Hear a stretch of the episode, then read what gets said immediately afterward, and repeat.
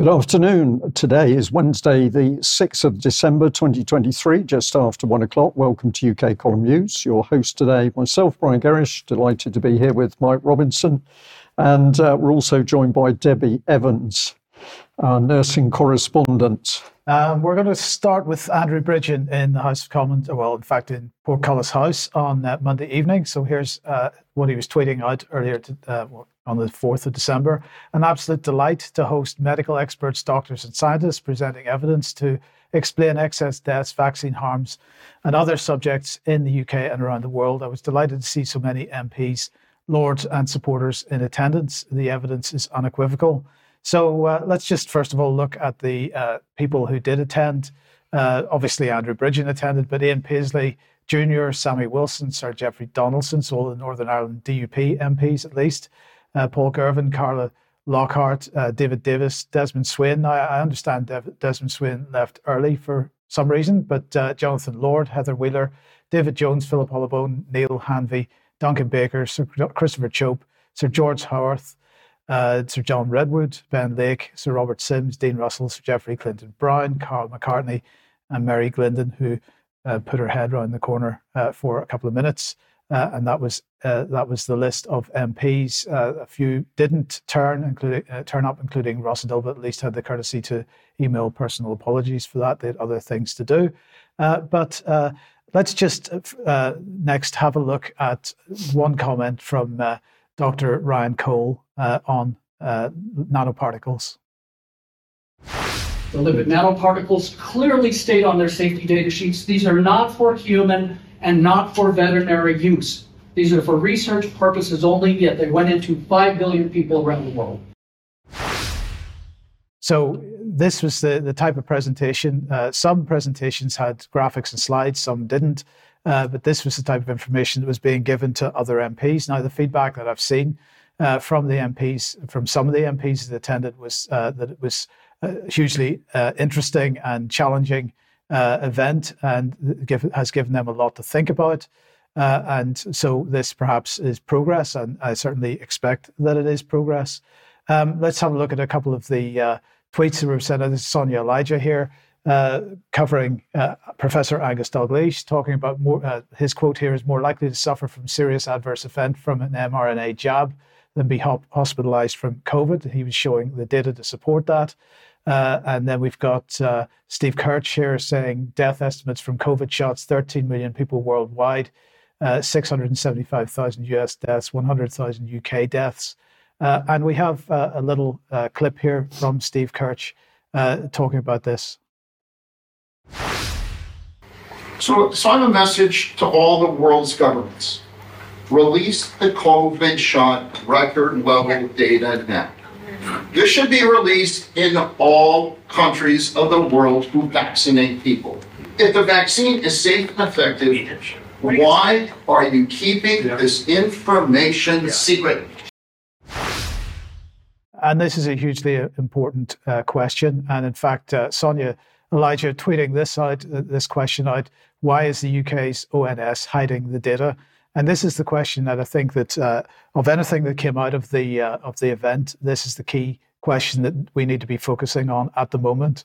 Uh, and perhaps people need to be uh, encourage, encouraging the ONS to release the data as much as they possibly can. Um, I'm going to say, Debi, that in my view, this was. Uh, oh, sorry, before I say this, I should mention that uh, uh, Ben Rubin uh, attended the event on our behalf, and so he will have no doubt something to say about it on Friday. But Debi, let me ask you this, because it seems to me that this was a successful event in the sense that, first of all, Andrew Bridgen managed to attract at least some MPs to come and Lords to come and listen to what was being said. And the feedback so far seems to be that they're not simply dismissing it as conspiracy theory and nonsense. So, uh, you know, to some degree, progress has been made here. Yeah, I completely agree. And good afternoon, everyone, from a very chilly Cornwall. But I, I agree, it was a completely resounding success. Um, I don't think we've ever seen so many MPs, Lords, in attendance. Um, and I would say congratulations to Andrew Bridgen because from what I'm hearing, a lot of MPs and people that attended are asking far more questions now than they were before. So I think we should all be incredibly buoyed up by this news. Uh, yes, uh, and uh, sorry, just want to also finally mention uh, that on the UK Column website at the moment, on the front page, uh, there's a link to the Pfizer reports that the Daily Clout are putting out at the moment. Um, and so we will have more to talk about on this perhaps on Friday, but we, we are going to be doing a lot more on helping to pr- promote the work that the Daily Clout's been doing on the issue of Pfizer. and Debi, I don't know if you want to comment on that. Well, yes, again, it's very exciting. Um, we're absolutely delighted to be able to be linking up with the clout in order to get this information to you first here at the UK column. So there'll be links on the on the front of the website, which Mike is organising. Um, but it's an amazing link, so please do watch out for those. Okay, thank you, Debi. Now let's uh, move on then to Moderna. In fact. Yeah, let's move on to Moderna, which tags in quite nicely actually with Andrew all Andrew Bridgen's work and what we've just been hearing about mRNA, because we know that Moderna are, are predominantly an mRNA company. They say they're an mRNA company, and there's hundreds of mRNA products coming down the pipeline. These are very dangerous. They shouldn't be used. Please keep your eyes out. But I want to concentrate on another angle that Moderna are going down. So, first of all, I found out that they decided that they're going to be everything and anything in AI. They're uniquely positioned to scale up AI because they've got the most massive library of data. Well, doesn't that surprise us? Um, they say they're on a mission to have AI absolutely everywhere. Now, they're still pushing out these jabs despite admitting serious adverse reactions. So let's have a look at their latest advert from Moderna. When it comes to your health, you do you. You ping and pong that body. You plunge that body. You green that body. You brain power that body. You practice and practice that body. You make it rain that body. You flu shot that body. And now you Spikevax that body. Because even though the pandemic is over, COVID 19 isn't. Spikevax by Moderna is a vaccine to help protect you against COVID 19. You shouldn't get Spikevax if you've had an allergic reaction to Spikevax or its ingredients. Rare cases of inflammation of the heart muscle and outer lining have been reported. The most common side effects are injection site pain, redness and swelling, tiredness, headache, muscle pain, chills, joint pain, and fever. Make vaccination against COVID 19 a part of your health routine. Spikevax that body with Spikevax by Moderna. I don't suppose many of us are ready to Spikevax our body. And did you note there that they were actually admitting to heart disease, myocarditis, they were referring to, and to serious adverse reactions. Um, so I came across this article, which is fascinating, and I just want to disseminate a little bit of it. Now, it's come from UnHerd. I'm going to jump in and out of it, so bear with me. This article is entitled Moderna is Spying on You. New documents reveal its attempts to control the vaccine debate. Two amazing journalists here, Lee Fang and Jack Poulson. So let's go and have a little look at what they're saying in and I would really uh, recommend everyone go and read the the whole article because it's it's fire. It really is. Uh, so they say the most important thing for Moderna is that people keep having their jab. Smart ads are part of that. But more important is to push back aggressively against any prevailing anti vax narrative and engage where possible in any discussions around vaccine policy.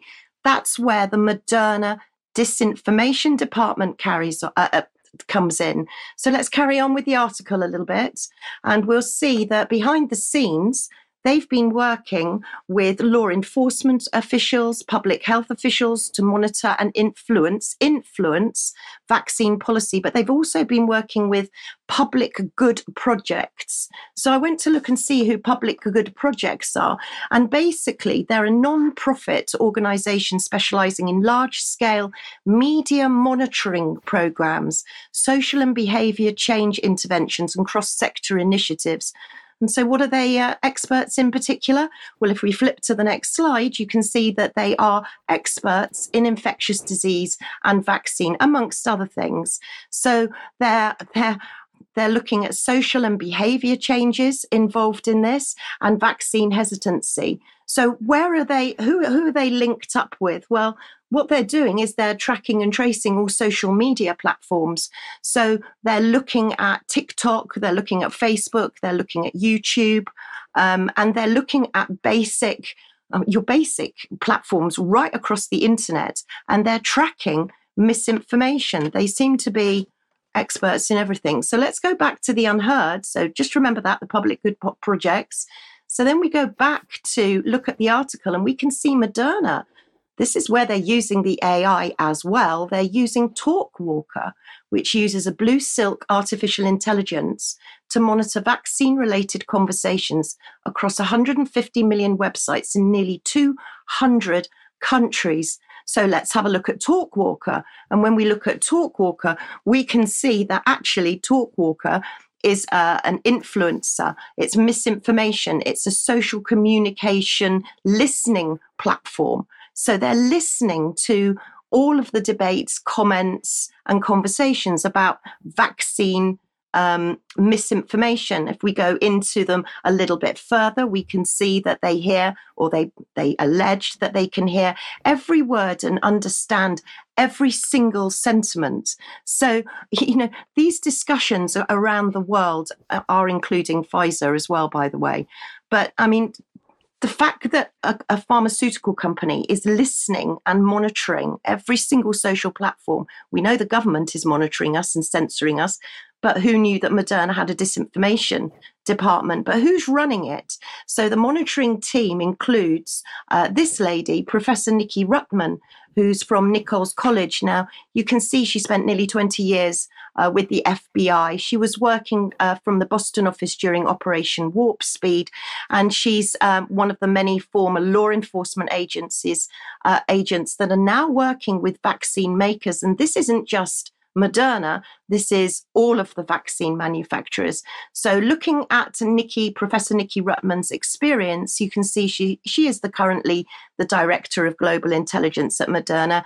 She's she's been there uh, she's been there for a few years now, but she did 19 years as an intelligence analyst in the US intelligence community.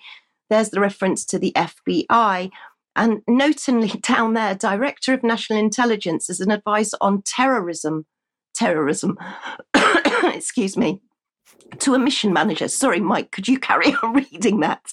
yes. So, to a, a mission manager uh, as a counterintelligence analyst with the Defense Intelligence Agency. Yeah, I do apologize. Sorry. It's the cold down here. I've got a frog in my throat. So, if we go one on from Nikki Rutman, we can see that all this has been financed through a 1,275,000 donation from the Biotech and Innovation Organization. Who are they? You ask yourself. Well, if we go and look at them, we can see that they're an advocacy association. They're literally the trade union for pharmaceutical companies. So we'll flip on one slide from there. Now you can see that they're not only involved in all of this, but they're involved with an infodemic training program. So this is where the um, whole organization links up to an NGO. Which NGO could that be, do you think? Well, there's only one NGO, the World Health Organization. And here they roll out infodemic training, where you get too much information, including false or misleading information in digital and physical environments during a disease outbreak. So, the final slide on this segment really is just to show you the Infodemic Insights report here and in six easy steps, you can see where they're going on the training. So Moderna is listening to you, it's watching you, it's taking your information, it's spying on you. And and Debi, if I may, I'll just add because a couple of those slides were stressing that they were using a, a behavioral psychology, behavioral insights in order to influence people, and that is effectively change their way they think and change their behavior. So, this uh, proactive, I'm going to call it political applied psychology, we're now awash with it. Mm. Well, let's move on to the subject of uh, Israel Gaza. I know this is an extremely emotive subject. I want to say to the audience, how do I approach it? Well, I've got two options. I can be honest and truthful, or to the best of my ability in reporting on matters to do with Israel and Gaza, or I could be diplomatic in order to keep our audience comfortable. Uh, my policy is to be factual and truthful. If I can do that to the best of my, uh, um, best of my ability. So, if any of our audience disagree with that, you can email me and tell me why you think I should be diplomatic over truthful. Now, I'm setting this little segment against the backdrop of what I said to the audience on Monday uh, when I gave a little overview which showed how uh, we had a creeping rise of a dictatorship in the UK. Um, go and have a look at uh, Monday's news if you want to see the detail. But out of this clip, I just wanted to highlight some things. I was saying that in Parliament and local authorities, we've got the rise of the Uniparty. I was talking about minimal parliamentary debate on key subjects. I was also talking about the closure of free speech. I was talking about uh, UK special forces being used as a private army at the Cabinet Office. And I was also um, highlighting my concerns about UK intel and security entering into what I described as opaque bilateral agreements. So, against that background, let's have a look at uh, some critical things to do with what's happening in the Middle East. I've chosen the standard here, and they're reporting on Grant Shapps. No circumstances for UK troops on the ground in the Middle East conflict. But of course, this was uh, this was the great lie during Syria. Uh, when we were promised no military boots on the ground in Syria and what happened, special UK special forces were absolutely put in on the ground.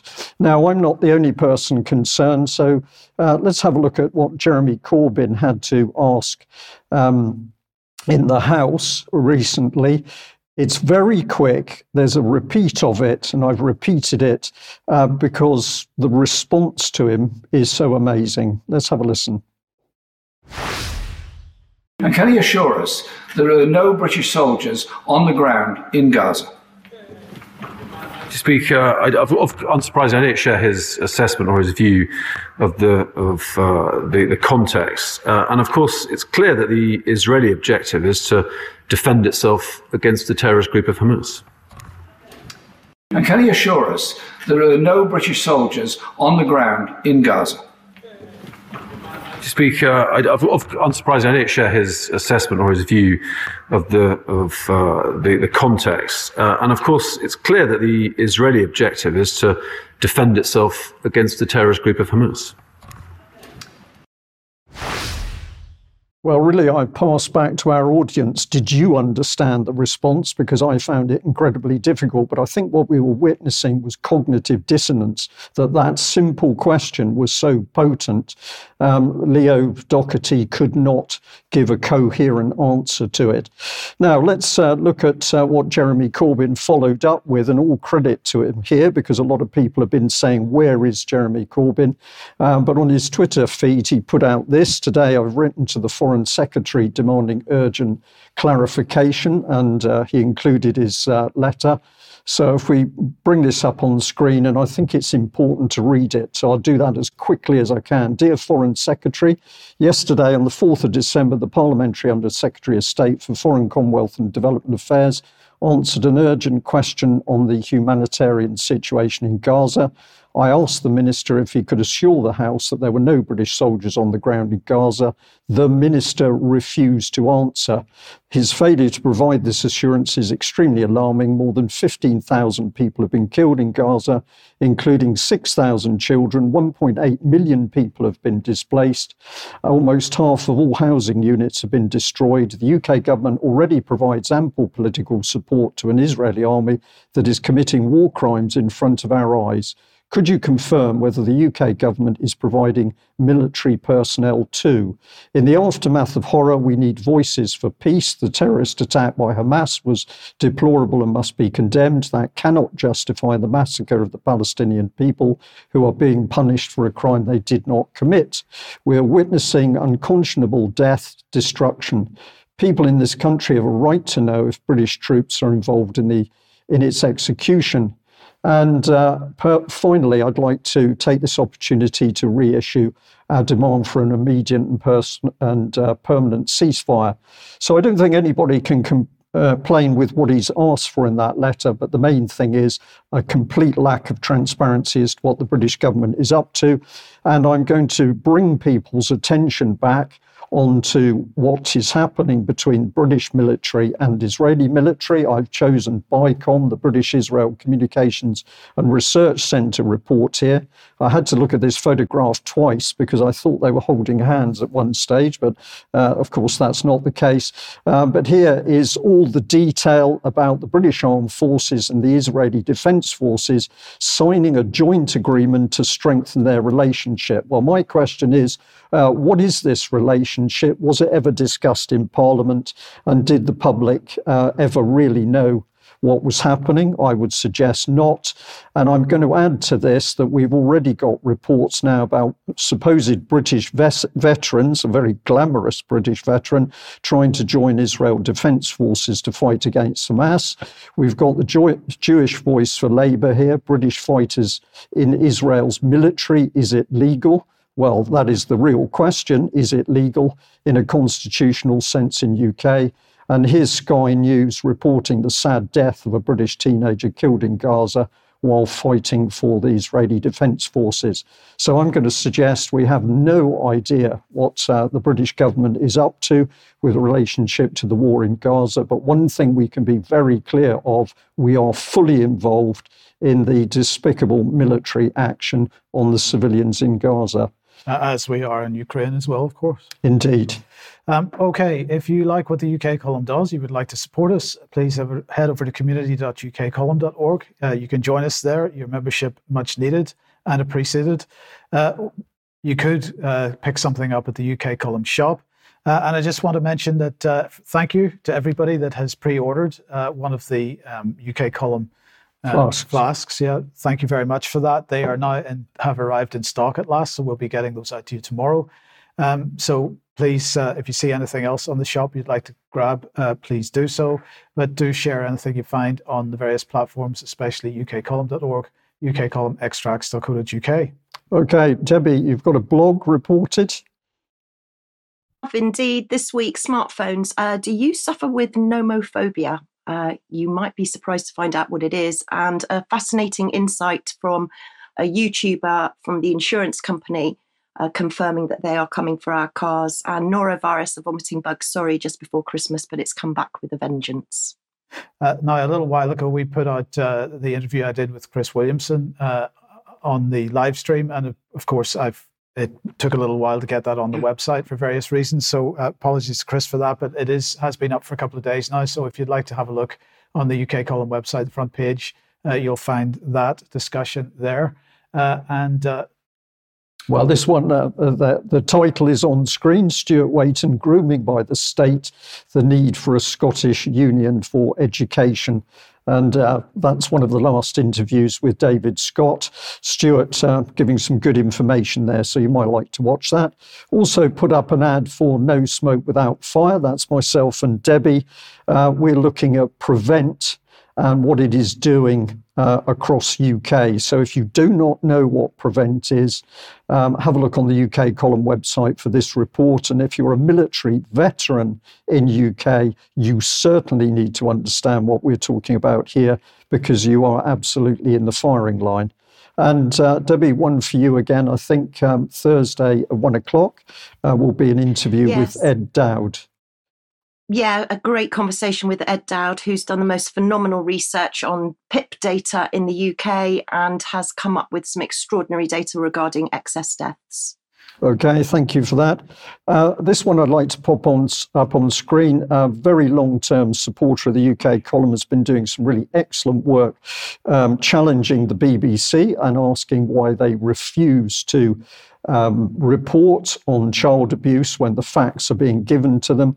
Uh, this gentleman is in the firing line, but the suggestion is that he is himself being misled by the BBC. So he is the BBC's investigative expert, uh, an ex Met police officer of 13 years, but it appears that the BBC internally is refusing to give him information that Patrizia is sending through. So, this is really, I think, a very big story. We're just giving you a taster here, but we'll cover more of it in due course.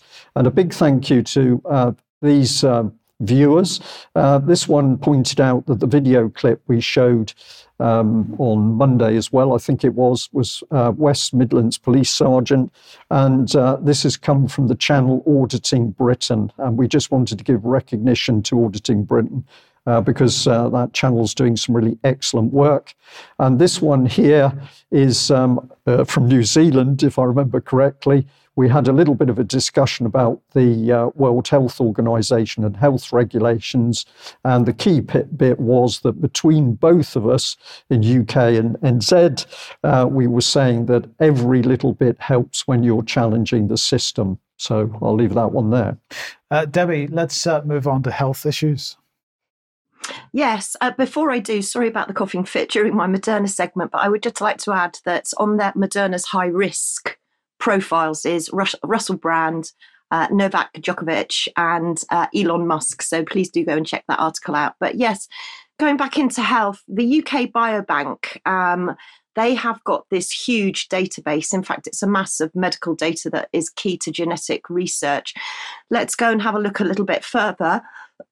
and you'll see that we're, we're talking about hundreds of thousands of volunteers here recording physical activity. This is the world's most important health database, our most significant scientific asset, where 30,000 researchers want this data and 100 countries want the data. So it's very important. Jumping onto Palantir, we can see that the NHS have now decided that uh, they're facing a lawsuit. Four groups have um, taken this to court now to say that Palantir doesn't need to be doing this, and actually, the federated data platform is completely unnecessary. If you want to jump to the next slide, there you go. Just shows you there that um, they are creating uh, a legal case now to to go against this. I want to just touch on nursing because the doctors' strikes were mentioned um, last night. Doctors, junior doctors, are going back out on strike for a huge amount of period, uh, six days in the new year.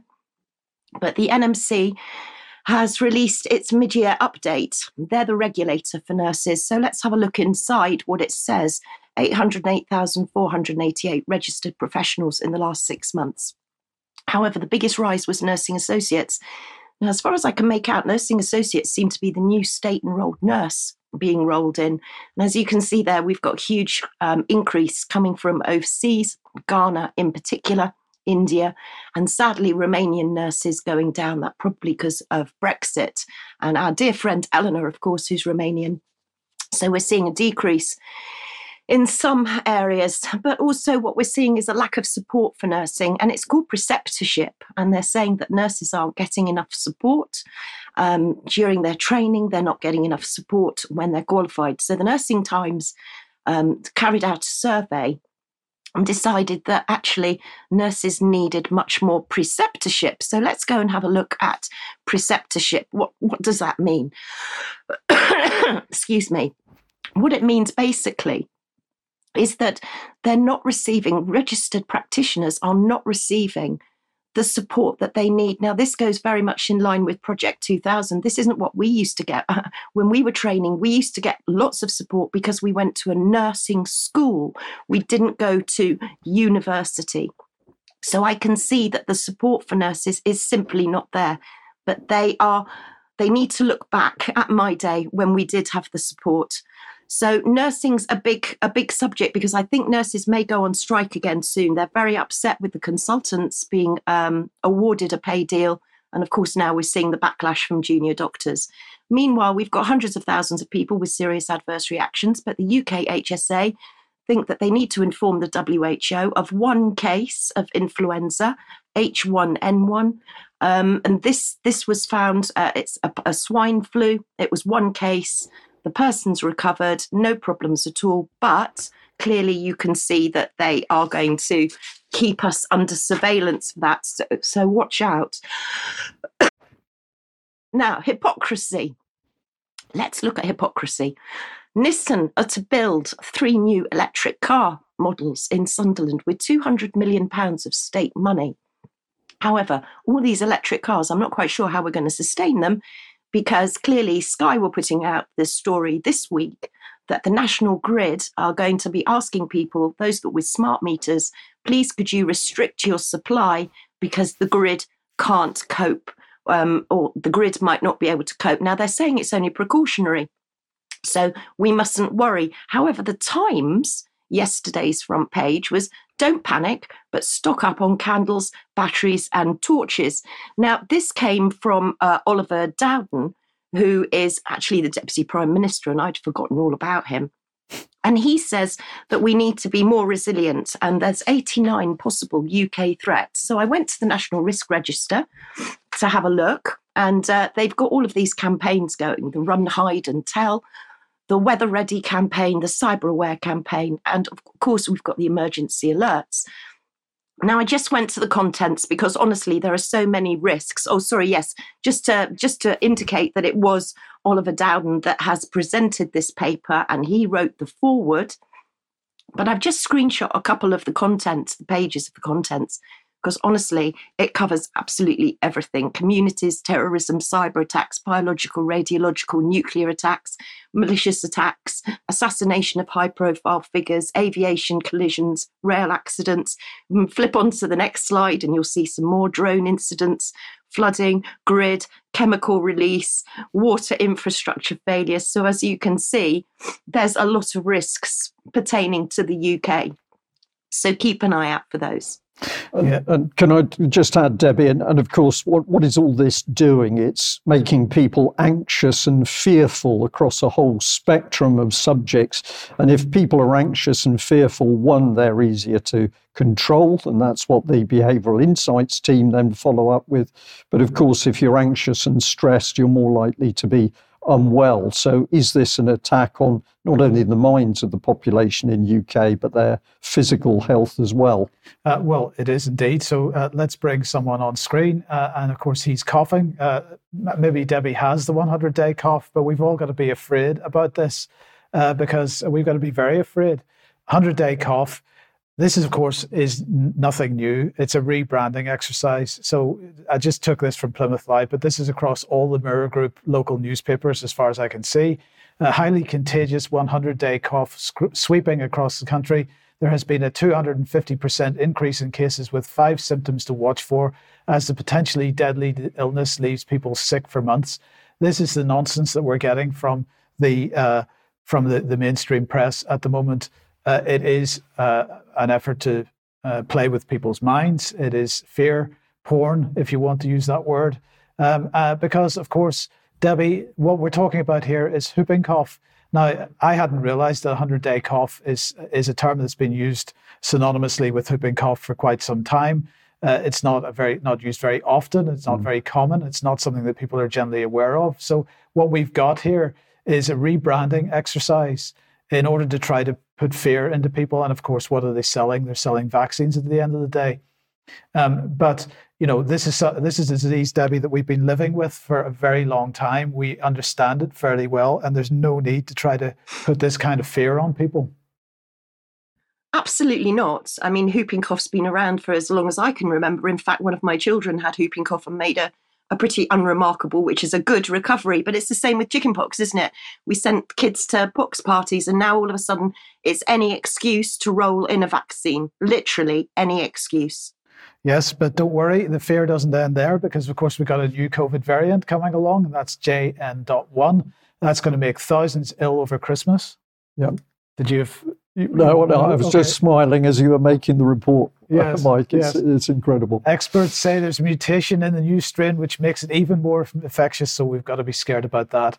Well, look, if the mainstream press is uh, talking misinformation and disinformation and, and harmful comments like this, what's the latest on the online safety bill? Uh, well, of course, it's all about porn and pornography. So uh, this is uh, graphic was pushed out by the by Ofcom uh, yesterday. Uh, they're telling us that children are the first to see online porn at age 13 on average. That 10% of children have seen it by the age of nine. 79% have seen violent porn by the age of 18. So we've got to stop this immediately, according to Ofcom.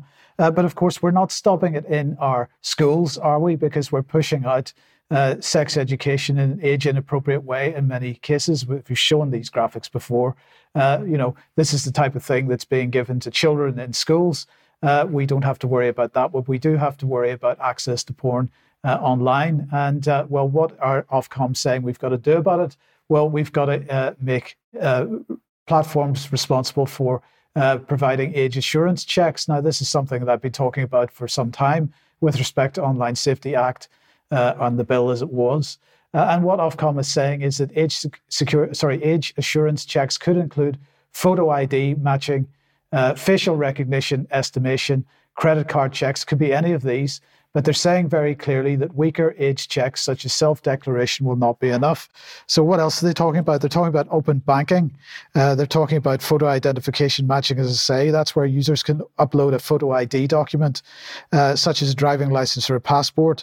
Now, do you want to upload that to a porn site? I, am not sure that people would want to do that, but anyway, okay. Facial age estimation. So, uh, they want to take a photograph of your face and make a, a judgment on what age you are from there. Uh, mobile network operator age checks, uh, credit card checks. Uh, but here's the one that, of course, we've been warning was coming digital identity wallets. Uh, and so this is about pushing digital ID. Uh, that's where we're heading to. Uh, and it is in, evident that younger people are already starting to buy into this type of uh, digital ID infrastructure. Um, and as I say, weaker age checks such as self declaration will not be enough, says Ofcom. So that is coming. And of course, porn and child safety being used as the excuse. Uh, but I think we know that uh, when it comes to education, at least, uh, child safety is not a, consideration. And just to make sure that the mainstream, we provide evidence that the mainstream media is fully complicit in this agenda. This is just an article that appeared in Plymouth Live uh, today. Uh, again, this is Mirror Group. Uh, you should watch Love Actually with children and talk about porn. A sexual health, health expert says Christmas film is the perfect way to open up conversations about porn, sex, plastic surgery, and consent. And when you read on down through the article, they're talking about exactly this issue of uh, children having access to porn. Uh, and really, that's a terrible thing.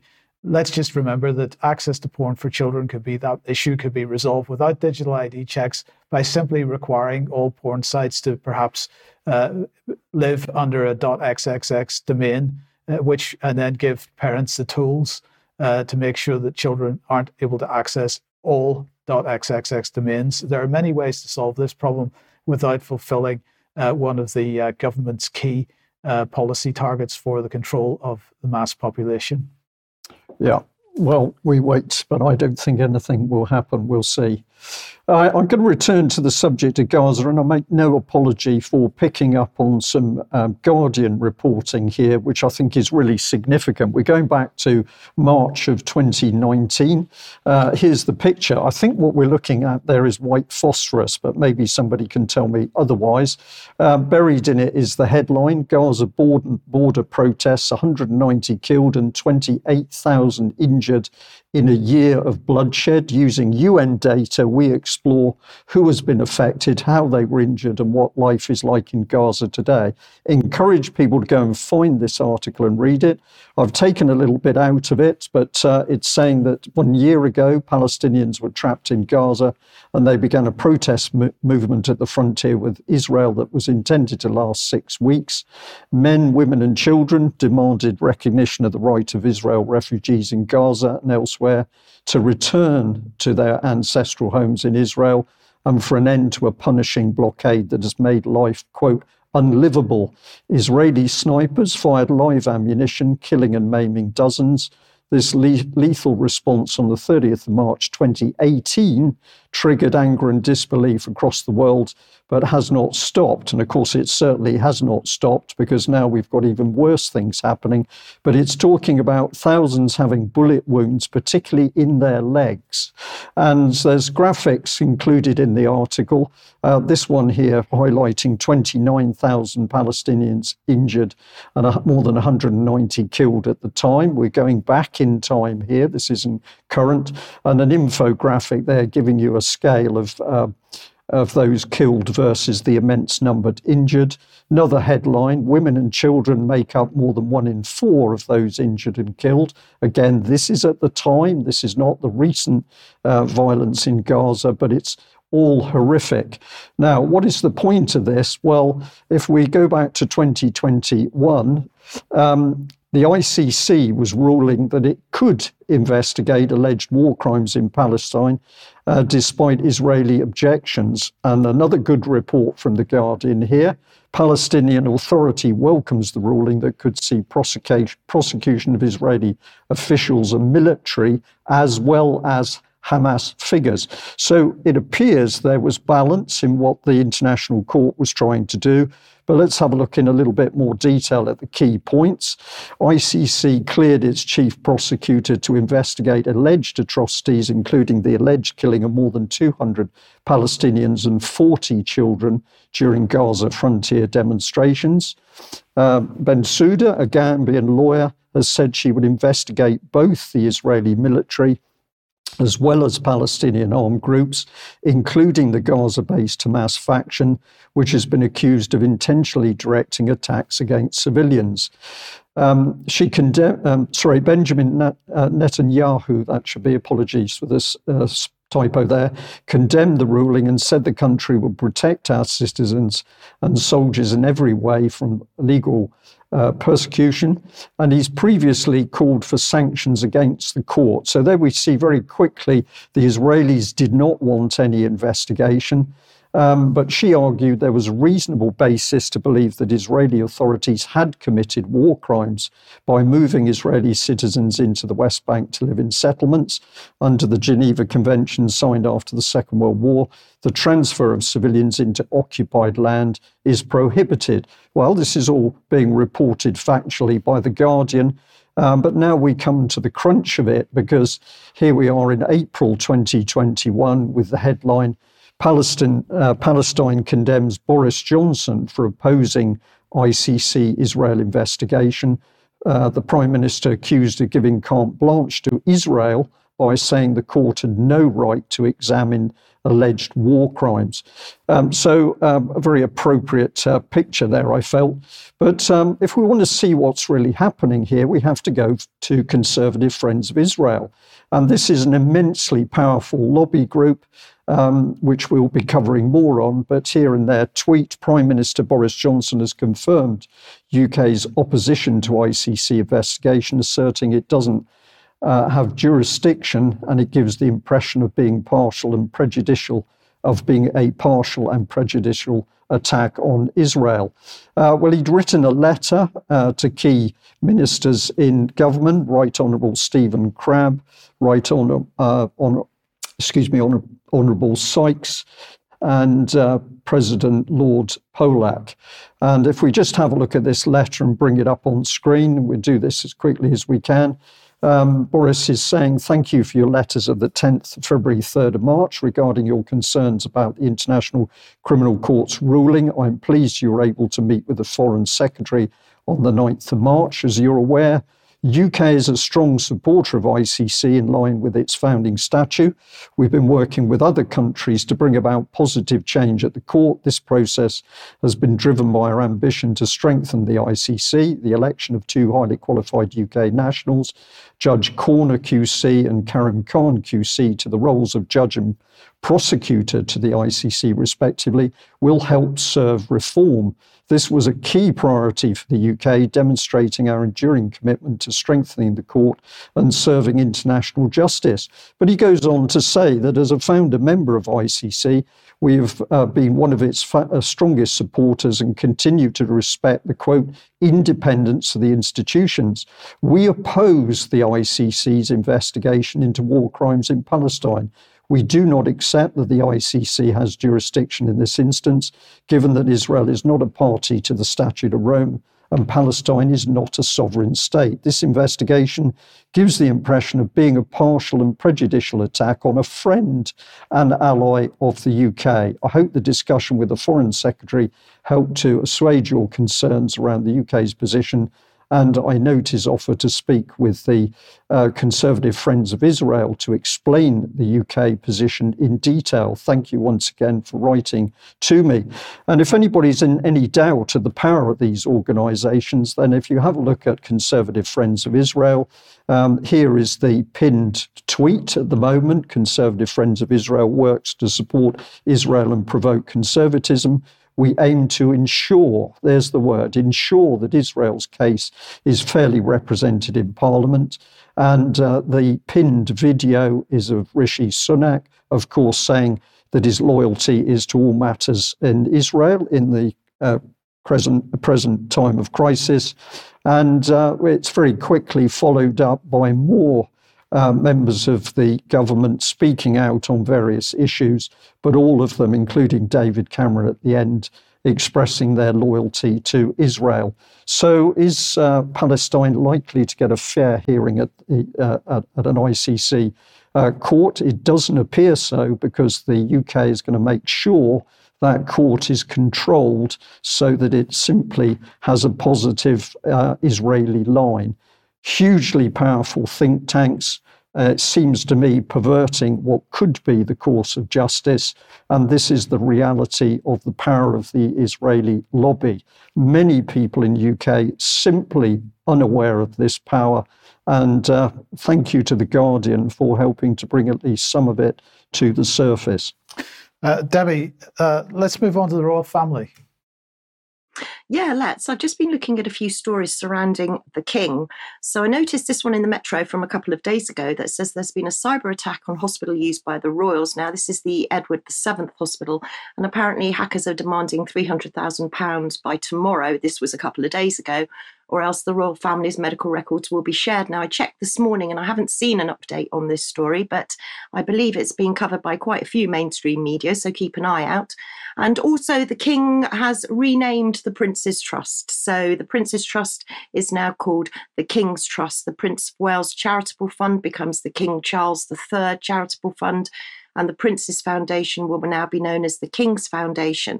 And let's not forget Terra Carta, uh, which of course he's in partnership with AstraZeneca, and Astra Carta, where the royal crown seems to be professing that he has maybe declared himself king of the universe.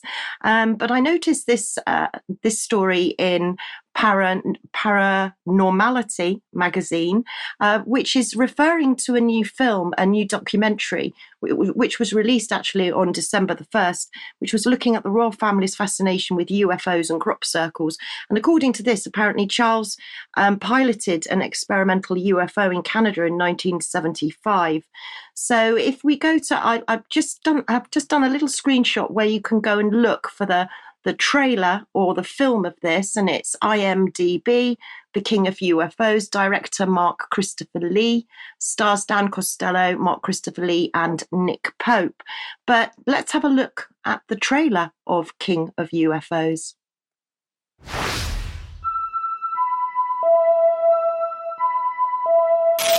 What I noticed was that this thing could cantilever at 25 degree angle and this is when I was seeing this this ionic blue flame coming from the, the nether region of the craft. Yeah, and then Prince Philip, I, I did send books to Prince Philip and he thanked me for them. To be so, here is somebody who could lift up the phone and say, "Look here, what's what's going on? Um, I want a full classified briefing," and I'm sure he would get one.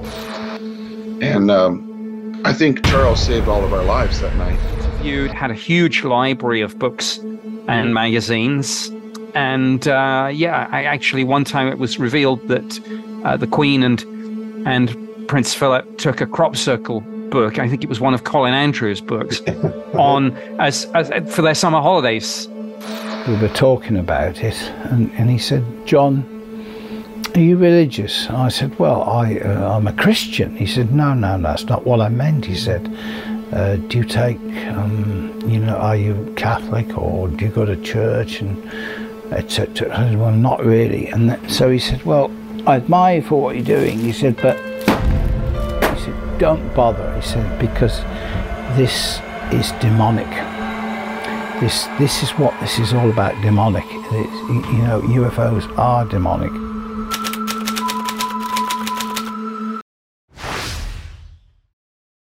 So lots of questions to be asked there. And his book, Harmony, um, and I actually bought a copy of the book, Harmony, which was written in 2010 by uh, the then Prince of Wales, looking at a new way, a new way of looking at our worlds, and saying basically that we're at a historic moment. I took a, a screenshot of the chapter titles within the book because I think they're quite interesting in themselves. Uh, the Golden Thread, Nature. Um, there's lots of uh, really lovely color pictures as well.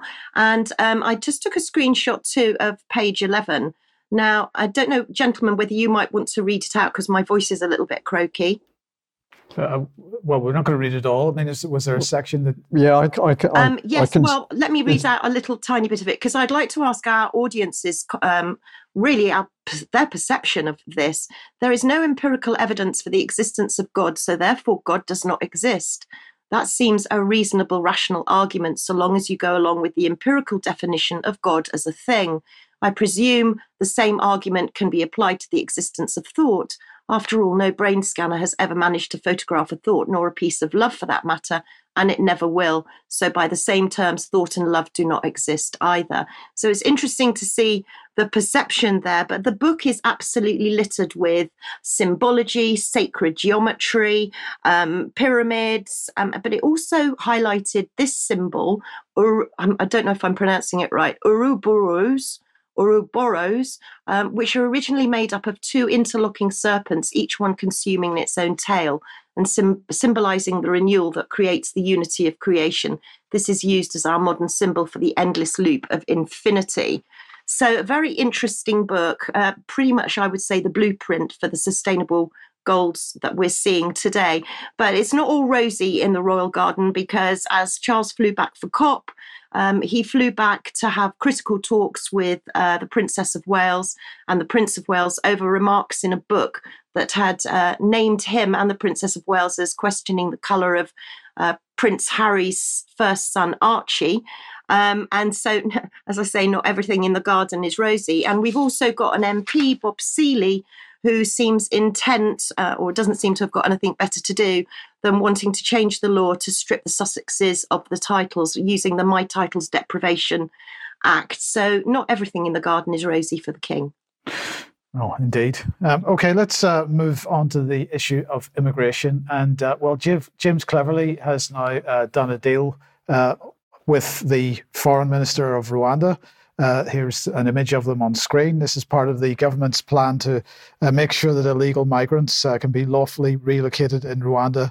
this is, of course, their what they call their ambition to stop the boats.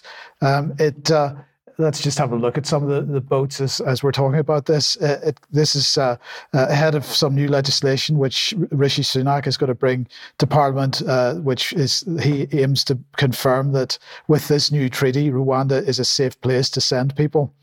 This, of course, is following the Supreme Court judgment and they talk about building on months of work between uh, Britain and Rwanda uh, and this new t- treaty responding directly to the conclusions of the Supreme Court and re- representing a new long term solution. So, uh, as we talk about this, you can decide for yourselves whether uh, that is the case. Uh, now, they also say that it enhances the functions of this group, the monitoring committee. This is the independent monitoring committee, which is supposed to be uh, ensuring compliance with the obligations in this new treaty, but that's been established for a little while uh, in order to sort of look at what is going on around this whole Rwanda situation. Uh, this monitoring committee is also going to develop a system which will enable uh, relocated individuals and legal representatives to lodge confidential complaints directly to them. Uh, and I presume they will investigate those. And then also in Rwanda, they've set up uh, a new appeals body, uh, which is going to consist of a Rwandan and other Commonwealth national co-president and be imposed of judge, or sorry, composed of judges from a mixture of nationalities. Uh, now he's uh, getting some pushback from this group of conservatives who consider themselves more moderate, uh, and uh, they call themselves One Nation conservatives. Uh, so they are urging Rishi Sunak to make sure that he doesn't throw out the baby with the bathwater, as it were, with respect to the European Court of Human Rights, the European Convention of Human Rights rather. So uh, let's look at what uh, number 10 was pushing out. Uh, this is the action that they're taking on immigration. They're banning overseas students from bringing their families to the UK unless they're on a postgraduate research degree. They're stopping immigration undercutting British workers. Uh, and they're scrapping the 20% going rate salary discounts offered to uh, sh- uh, offered for shortage occupations. Uh, we'll have a look at that in a little bit more detail here. So what they're saying is that the minimum salary uh, for UK skilled worker visa uh, that's going to increase uh, from £26,200 to £38,700. So if your job that you're going to is not going to be paying you at least £38,700 a year, you won't get the visa, is what they're saying. Uh, they're saying that uh, the minimum income requirements for a family visa are going to rise. They're going up from £18,600 to £38,700 a year. Uh, and if you don't have a combined income of that, then your family doesn't come over to, uh, to, to, live with you. Uh, that there's going to be a ban on care workers bringing family dependents uh, to the UK. So, what the effect that has on the NHS remains to be seen uh, salary discount for shortage occupation list scrapped. So this is the idea that uh, uh, that companies that are bringing in uh, em- employees to work in particular occupations um, would be permitted to pay them 20% less than uh, the equivalent UK-based uh, or British employee. and of course, many companies have been taking advantage of that. so they're going to scrap that uh, healthcare surge charge surcharges to rise. So if you are an immigrant, you're supposed to pay uh, somewhere between six hundred and twenty-four pounds a year uh, to one thousand and thirty-five pounds a year extra for uh, being ha- having access to the NHS. Uh, that does not apply to care workers or NHS workers, of course, but that's going to uh, that's going to rise. and then there's going to be a review of graduate visas.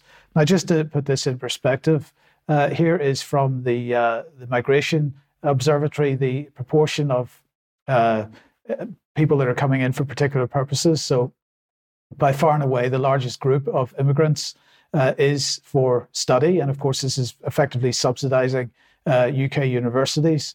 And we can see that the number of people uh, coming in uh, since 2020 or so has doubled, uh, more or less. we got asked why. then the next largest grouping is people that are coming here for work. And of course, it's that grouping that are largely being targeted.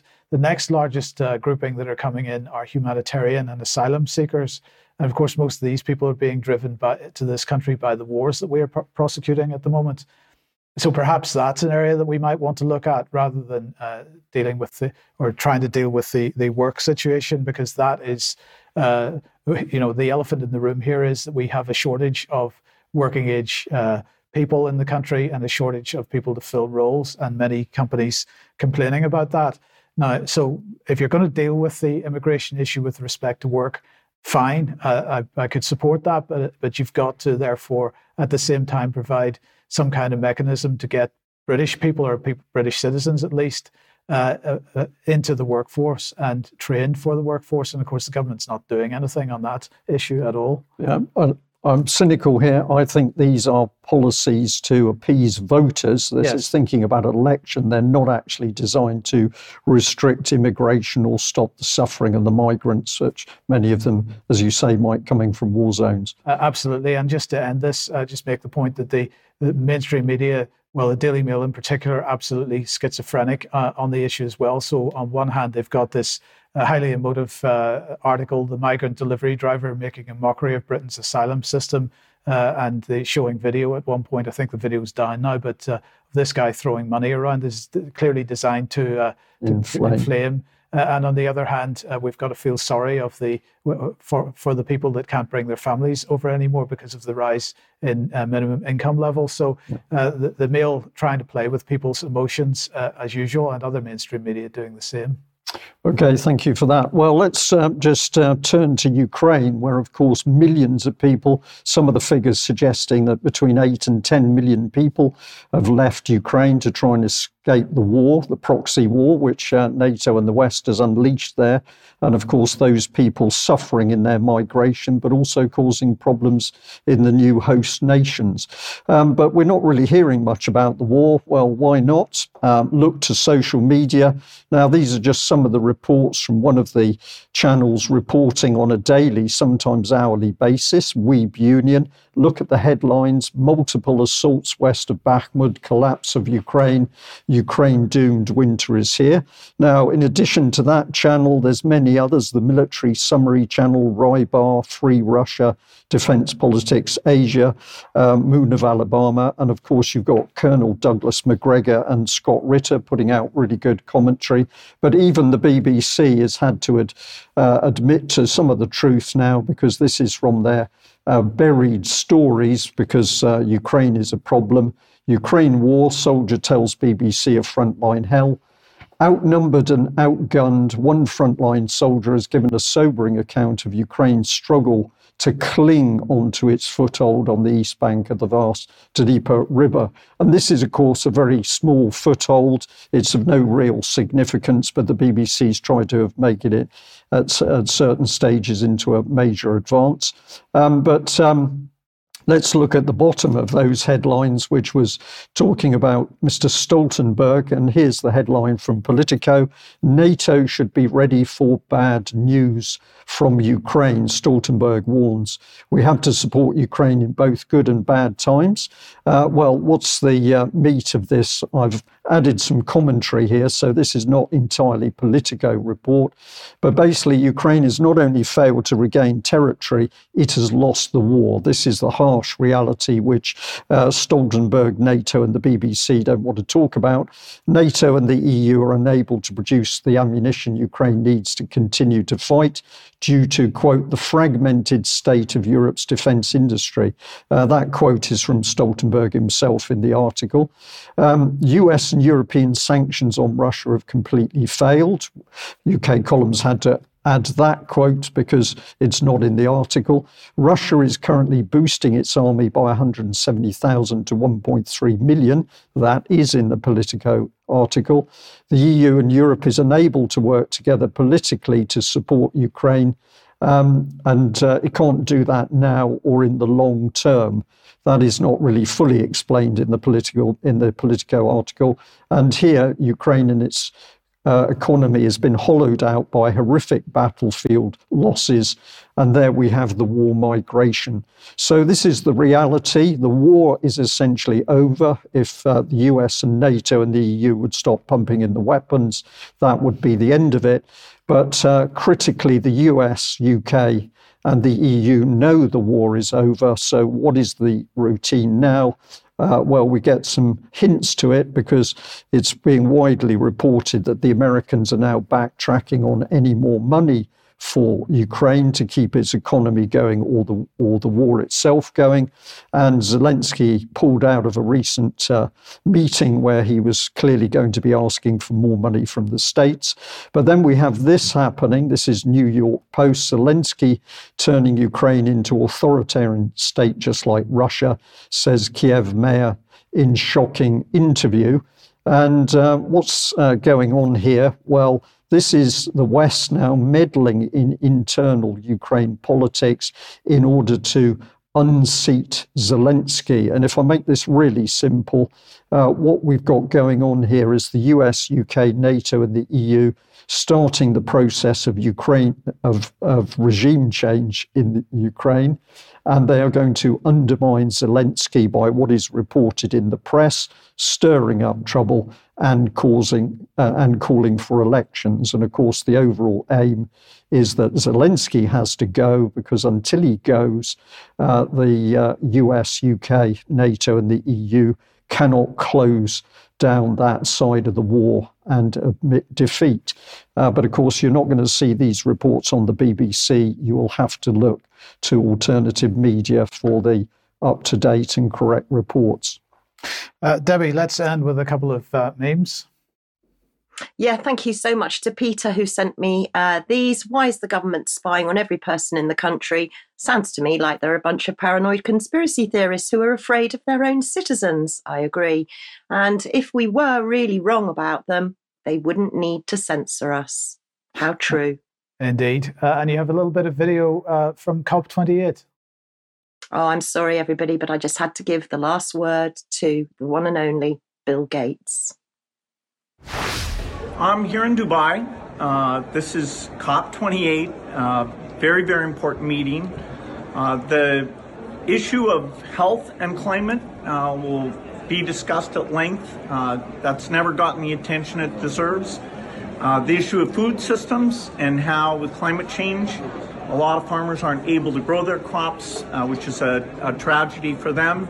We'll talk about using innovation to absolutely solve that problem. And a lot of great young companies are here, and the big companies will come. We'll see a lot of uh, partnerships uh, that come out of this. So it's a, a good milestone in a, a very big challenge.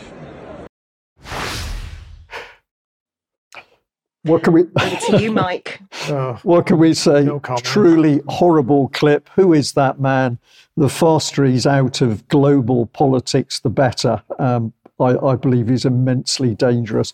And I think many people in our chat box have got similar opinions. We better leave it there. We're going to say huge thank you to our audience today and a huge thank you to people who are supporting the UK column financially because we can only do what we do with your financial support.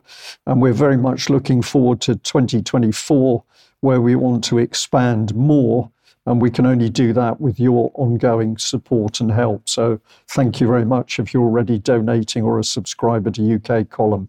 We'll end there. Thanks for joining us. Bye bye.